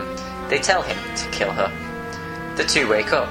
Alec is surrounded by flowers and butterflies, Abby is surrounded by dirt and flies. Whilst they were sleeping, the elements were trying to take hold of them. Alec sees a note as Abby prepares to leave. He tells her that he's going with her, and after an argument, she lets him come. The two ride off, and she tells him to watch out for anything that homes anything dead, cemeteries or morgues. As they drive, they miss a great big sign that says they're heading towards the largest meat processing plant in the nation. Um, yeah, the beginning of this one, where uh, William walks into the diner, has some wonderful dialogue. My favourite's been, "You come from a hospital or something, son?" Yes, I was a patient at the Shepherd Institute in Beaufort, sir, but I left. You left? That's right. Beaufort's 15 miles down road. You telling me you walked here? Yes, sir. And the blood on your PJs? Oh, that isn't mine. Well, don't that make me feel better? I thought that was brilliant. There's another continuity error here. With um, in the last issue, Yeah, Alec and Abby reach the hospital, and William leaves it at night. yeah. Okay. William is at the diner in daylight, and we're told it's 15 miles away from the hospital. But back at the hospital, it's night again. So it is. Unless it's. Well, yeah, because they're on a motorbike, aren't they? So it's not took them an entire day to travel 15 miles. Nope. Yeah. Yeah, the timeline's a bit skewed there, isn't it? Just a bit. Yeah. See, having never read Swamp Thing, uh, I am unaware of the arcanes and their relationships with each other. And this series of stories doesn't do a particularly good job of explaining it, but here's what I'm getting. This new timeline, this new 52 initiative, is nothing of the sort. Alec Holland remembers his past as Swamp Thing, remembers being in a relationship with Abigail Arcane. Now, having read Flashpoint, I understand a little better what the Flash did was essentially fold a number of different timelines to, together to create a new one where some things are different and some things are the same. But again, we come back to the question is this really a new timeline? I would say no, because I think DC have built in a bit of a trapdoor here. It's the same timeline but different. Yeah, whereas in case this completely failed, They have a back door to. they had a back door, yeah. Which was a bit of a cop out, really, to be honest with you. Uh, Alex Dream sequence is really good, filling out some backstory on the, the rot and moving the story forward at the same time. When dream sequence are integral to plot, I like them, and this is quite tantalising. I especially like the panel where Alec wakes up, and on his side it's all flowers and birds singing and little blue things dressing him, like in Mary Poppins. Like he was in Snow White. Yeah, like he's in Snow White, that's the one. And Abby's side's all dead and rotten. Yeah. I quite like that. felt that was really good. Uh, there's more foreshadowing and references. Alec talks to the trees. They mentioned the red, which is Buddy Baker's element in Animal Man. Uh, the Palmetto tree's location is the Brazilian jungles, and Abby serving the rot. Um, the tree of rot and green shows someone who looks like a Canadian ranger as a servant of the rot. I may be reading too much into this, but this could be a call to the Animal Annu- Annual that hadn't been written yet, I know, but if they've plotted it that far ahead, which they had when I Then- spoke to Jeff Lemire. when you spoke to Jeff I Lemire- spoke to Jeff Lemire, and I knew that the two were crossing over, so I asked him about it, and he said it would be starting with issue 12, and that they'd already written that far ahead of them. Right. All right. So he's, he's obviously planned it all in advance. Then. Mm-hmm. Where was where did we see Jeff Lemire? Thought bubble. Right. Okay. He's So Oh, yeah, like, you've, you've yeah. got Animal Man signed, haven't you? Yep. All right. Very good. Okay. Moving swiftly on. Swamp Thing issue 5 has a cover of Alec using the green to kill a six legged zombie pig. It is a variant cover of the currently trending landscape covers that show the original artwork. Yeah, they, they are trending, aren't they? Uh, zombie animals are always scary, perhaps even scarier than zombie people. So the pig attacking Alec is really good. The zombie chickens in the background were funny as well. You remember the chickens from Sesame Street? Or was it the Muppets with the chickens in? The Muppets, wasn't it? Written by Snyder and Paquette back on Art Duty, Dead Meat was brought to you by Nathan Fairburn on colours, Travis Lanham on letters, and edited by Chris Conroy and Matt Idelson. Deep in the Brazilian jungles, Professor is led by a tour guide before being stopped by the Terran tribe who own this sacred part of the jungle. The Professor then rips open his shirt, revealing his rotten chest, and unleashes flies upon the tribe and the guide, zombifying them. On the way to the Deadlands, Abby and Alec raid a convenience store where he says the green is getting quieter and she says the rot's getting louder. He also picks up the can of peaches because they're her favourite and because they play an important part of the story. when they leave, they encounter William and a horde of undead animals. The animals rush for Alec whilst Abby tries to stop William. Alec uses the green and kills the animals for good and makes a tree grow around William to stop him. Alec patches Abby's wounds as they kiss the parliamentary trees is burned down. Page one through four uh, is again showing the rot, and um, the guys all snapping their own heads. In quite a creepy way. in quite a creepy way, yeah. 15, 20 years ago, this would have so been a Vertigo book. Uh, Hmm. The page only six, reason it's not a vertical book is because of the new 52 wanting to bring back old characters. Though. Right. Page 56 is Diggles a reference to somebody? Andy Diggle. Hmm. So there's another reference. And then there's anatomy lesson trading cards. We see what I mean about that. Where are those ones? There. Oh, right, yeah. And the font stands out because Yeah. it looks like it was done later. So it kind of calls attention to itself. Um, Alec keeps referencing pre 52 continuity. Hmm. So I'm standing by my theory that he remembers it all. Okay. Um, page 7 and 8 Zombie Cows. I refer you to the cover. Yeah. Zombie animals equals scurry. It's a pretty good two page spread. The back to kick some ass after we ate the, uh, the brothers. Oh. See, how much oxygen is in William's mask? Because surely it would have emptied by now. Um, yeah, your mum went been through about a full two days. canister when we were having you, so that's a couple of He's hours. been wearing it for two days. Yeah, so. Yeah. Well, for him he has. For Alec and Abby, it's only been a night. yeah. uh, the Pasco Diner. There's that? another one, Marty Pasco. Ah, right. Uh, page 11 through 14, the scene where Alec taps into the green and hulks out is really quite gruesome, especially when he tears the cows to shreds. The three-headed cow. Yes. See, the, the three-headed cow isn't much of a stretch considering that there is real two-headed cows. yeah. There is, yeah. Uh, Alec has green eyes here as well, something he learned from Superman. Yeah, um, more references. Corbin, Redondo, and Berger. And nods to Karen Berger, Nesta Redondo, and Richard Corbin. Oh, is that it? Is that all we've got for that one? apparently. Oh, right. Okay, we didn't really apparently have a lot to say with that. Although, the end of this one where Alec and Abigail kiss, William gets quite excited about that. No, he gets excited because the, the, the rot burned down the parliament trees. Yeah, the rot's winning, dude. Unless he's getting excited that his sister scored before he did. Well, he is only about eight. Is it his sister? Uh, I presume so. And I presume Thingy Warkane's his dad. Is it Anton? I after? don't know, that's the. Um, they've mentioned before that it's her grandfather. Right, a grandfather. And okay. he's what the two story arc's about. Right, that, that follows this. Yeah. Right, fair enough. Well, I say it's a two issue story arc, I actually mean it's currently an 11 issue story arc. Yeah. The cover for issue 6 shows Alec turning into the Swamp Thing whilst Abby's taken by the rock.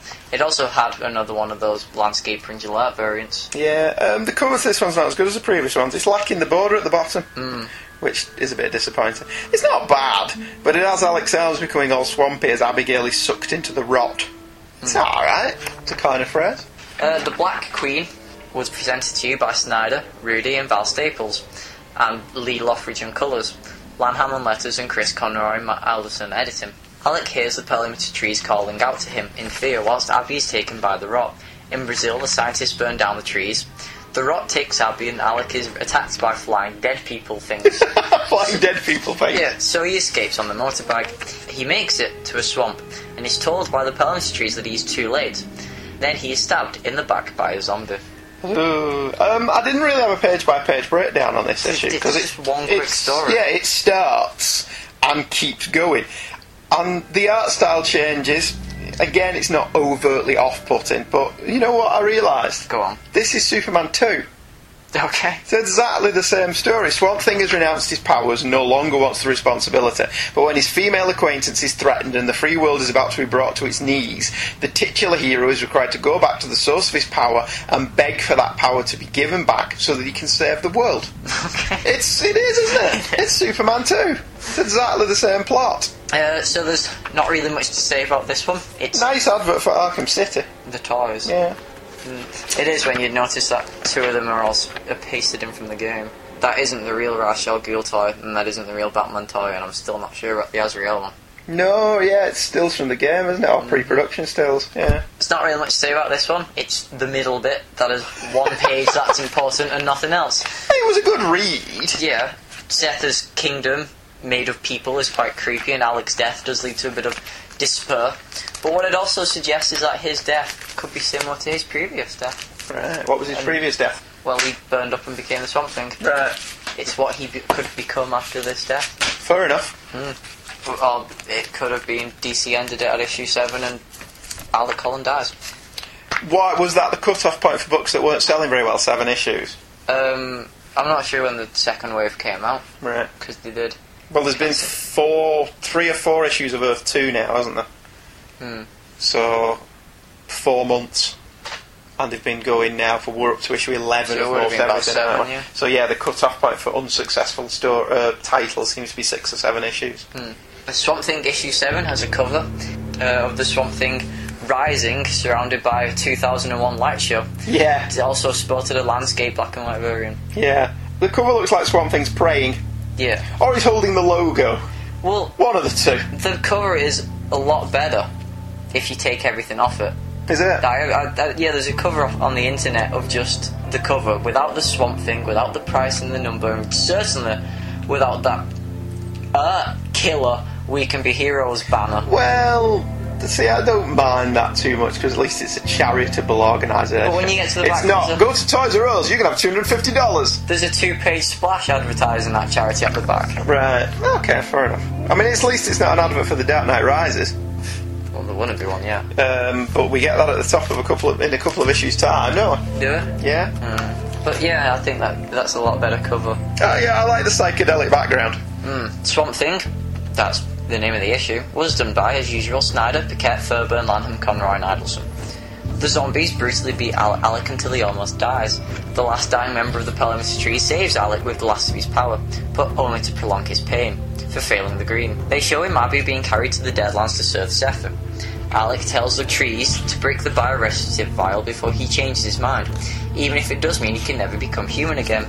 The restorative formula is soaked up by the green and the plants kill and enter Alec's body. He rises after becoming the monster he refused to be. With the raise of a finger, he kills all the zombies, grows wings, and flies away. Um, and that's the end of the trade paperback. Yeah, Wouldn't that be a bit of a disappointment? it would. Going back to this single issue, I love the page layouts in this issue. Yeah. Each page or double page spread is very well drawn, even though there's no traditional panel layout.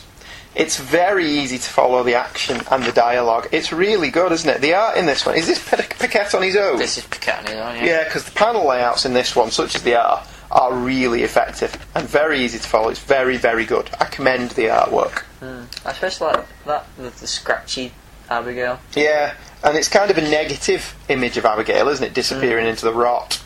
Yeah, it's very. The artwork's very good. Yeah. There's more mentions of the red here than to mention that the red and the green may possibly be fighting each other, even though they become allies to fight the rot. And more decapitated baby heads. Not decapitated baby heads. Yes, which is what you want. Uh, the transformation scene is well done, but very gross and looks very. Yeah, because it's it's it isn't just a transformation, a Hulk-like transformation, is it? It's from the inside out. So they've seen the vines grow into his bloodstream and chest and brain. Yeah, and these, there's these corpuscles, and yeah, it's it's it is quite icky before he becomes Swamp Thing. Um, why has he got horns? He's got antlers. Yeah, that's what I meant. Why has he got antlers? Um, I like how he kills everybody. he sh- raises his fingers and shoves. Shoots his fingernails at them. Yeah. Um, I, that said, I do think Alec Holland becoming Swamp Thing five pages from the end of issue seven is an enormous ask of your audience. I recognise the need for pacing and build up. I acknowledge it's 45 minutes into Superman before we see Christopher Reeve in the suit. Yeah. It's about 55 minutes into Batman Begins before we see Batman. But to ask your readers to go through 140 pages before they even see the proper true title character is a bit of a patient stretcher. And Yeah. I'm not the most patient man at the best of times, am I? Not really. Let's be honest. Uh, granted, a good writer can pull this off. Well, imagine reading it on a monthly basis. Well, I didn't, so I, I can ignore that. But like I say, Ian Fleming pulled it off in From Russia with Love, which goes through almost half of the book before Bond appears.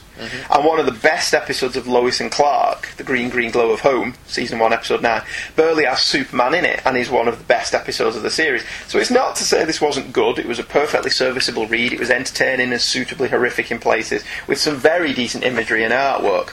The change in artist was never too jarring, and I appreciate DC trying to keep the books on schedule, but I do think if I'd bought this as a trade paperback, I think I'd ultimately be a bit disappointed that I got to the end of a seven issue trade paperback and the story wasn't finished. Mm-hmm. As a monthly serialised read, this is slightly less upsetting, because presumably you're in it for the long haul at this point. Yeah. You've decided you like the book, you're going to buy it every week it's it's it's all right. The story's obviously a large, sprawling epic designed to completely reinvent Swamp Thing for a new readership, and by and large, it succeeds. It's a Vertigo book in all but name. yeah. That's pretty much what I'm I'm going to say. I don't think it's Snyder's A game. you know, No, I think Batman at the moment is its A game, and this is the bitch you scratch out the jar. From, like- and so why are you enjoying this so much then? What, Because- what's appealing to you about I it? think it's very good. Right. It's, it's very, very good, and then you realise this is Scott Snyder, the same bloke who's writing that really, really good story over in Batman. And it's made you a Scott Snyder fan. But there is that. Yeah. No, no, it's fair. I'm not. I didn't not like it. It's not as good as Animal Man. Right. They're both the same story, which makes it a bit better. Right. Well, I'm looking forward to Animal Man next week. Yes. I get to read that. How many issues of that am I reading? Five. Right. Oh. That's the first story. Right? Okay. So this may be the end of the graphic novel, but Hmm. it's not the end of the first story arc. Despite being the end of the graphic novel. Despite being the end of the graphic novel. Is- Issues 8 and 9 show the Swamp Thing fly over to the Deadlands to kick some ass, but Abby, who's now a giant monster thing, tries to eat Swamp Thing, but then he uses the peaches she ate earlier to make her alright again. This really happens. Yes, Setha beats Swamp Thing and gets thrown out of the way, so that Abby uses the green and the rot to kill Setha. Reunited, Swamp Thing and Abby leave, while William prays to Setha, who's now dead, and also calls upon Anton Arcane. The stuff with the peaches is actually sold a lot better in the actual comic, isn't it? It's Yes. not as dopey as we made it sound in No, that it- it- it's synopsis. not. There is an explanation He for why the used- peaches work. because of the plants and the Yeah. plants growing, yeah. And while this may be the end of the first story arc, Swamp Thing story still continues straight with the next two issues. They don't stop. No, Um, Anton Arcane uh, Returns. returns, and this story culminates with the long-awaited crossover with next week's spotlight character. yes. So essentially, issue 7, 8, and 9 was not the end. No. The story continues to go, doesn't it? Yes, it, And- it's very definitely had the end of its whichever story arc you want to call it now. The first one, Yeah. Parliament of Trees, It's, I think it's having a little interlude with Anton Arcane. next month, then it's ish zero month, and Yeah. then the crossover starts. What are they going to do for Zero Month for Swamp Thing, seeing as this is his origin? Um, I think it's s- um, spotlighting Anton and Alec. Right. Prior to him being Swamp Thing. Yeah. Alright, fair enough. Uh, yeah, okay, next week, uh, New 52 Month Spirals Ever Onward. Yes, as it we look is. at Animal Man. Is that your favourite New 52 book? Yes. Uh, Okay, fair enough. Um, that's it for this week then. It is We indeed. hope you enjoyed it. Uh, it's another Debbie Downer this week Oh. Hmm. as we end. Um, as I learned today of the sad death of actress Mary Tam, better known to Doctor Who fans as the first Romana Navratilova, who was just called Romana for short, companion to the mighty Tom Baker incarnation of the Doctor. She was in the season that comprised The Key to Time which had the Douglas Adam pen to the Pirate Planet and the utterly wonderful The Stones of Blood with the Ogres. It was a great season, and it was very sad to hear of the death of Miss Tam, who was Romana for a number of us before she regenerated into Lala Ward. So this week, we're going to close out with the theme from Doctor Who. Rest in peace, Miss Tam.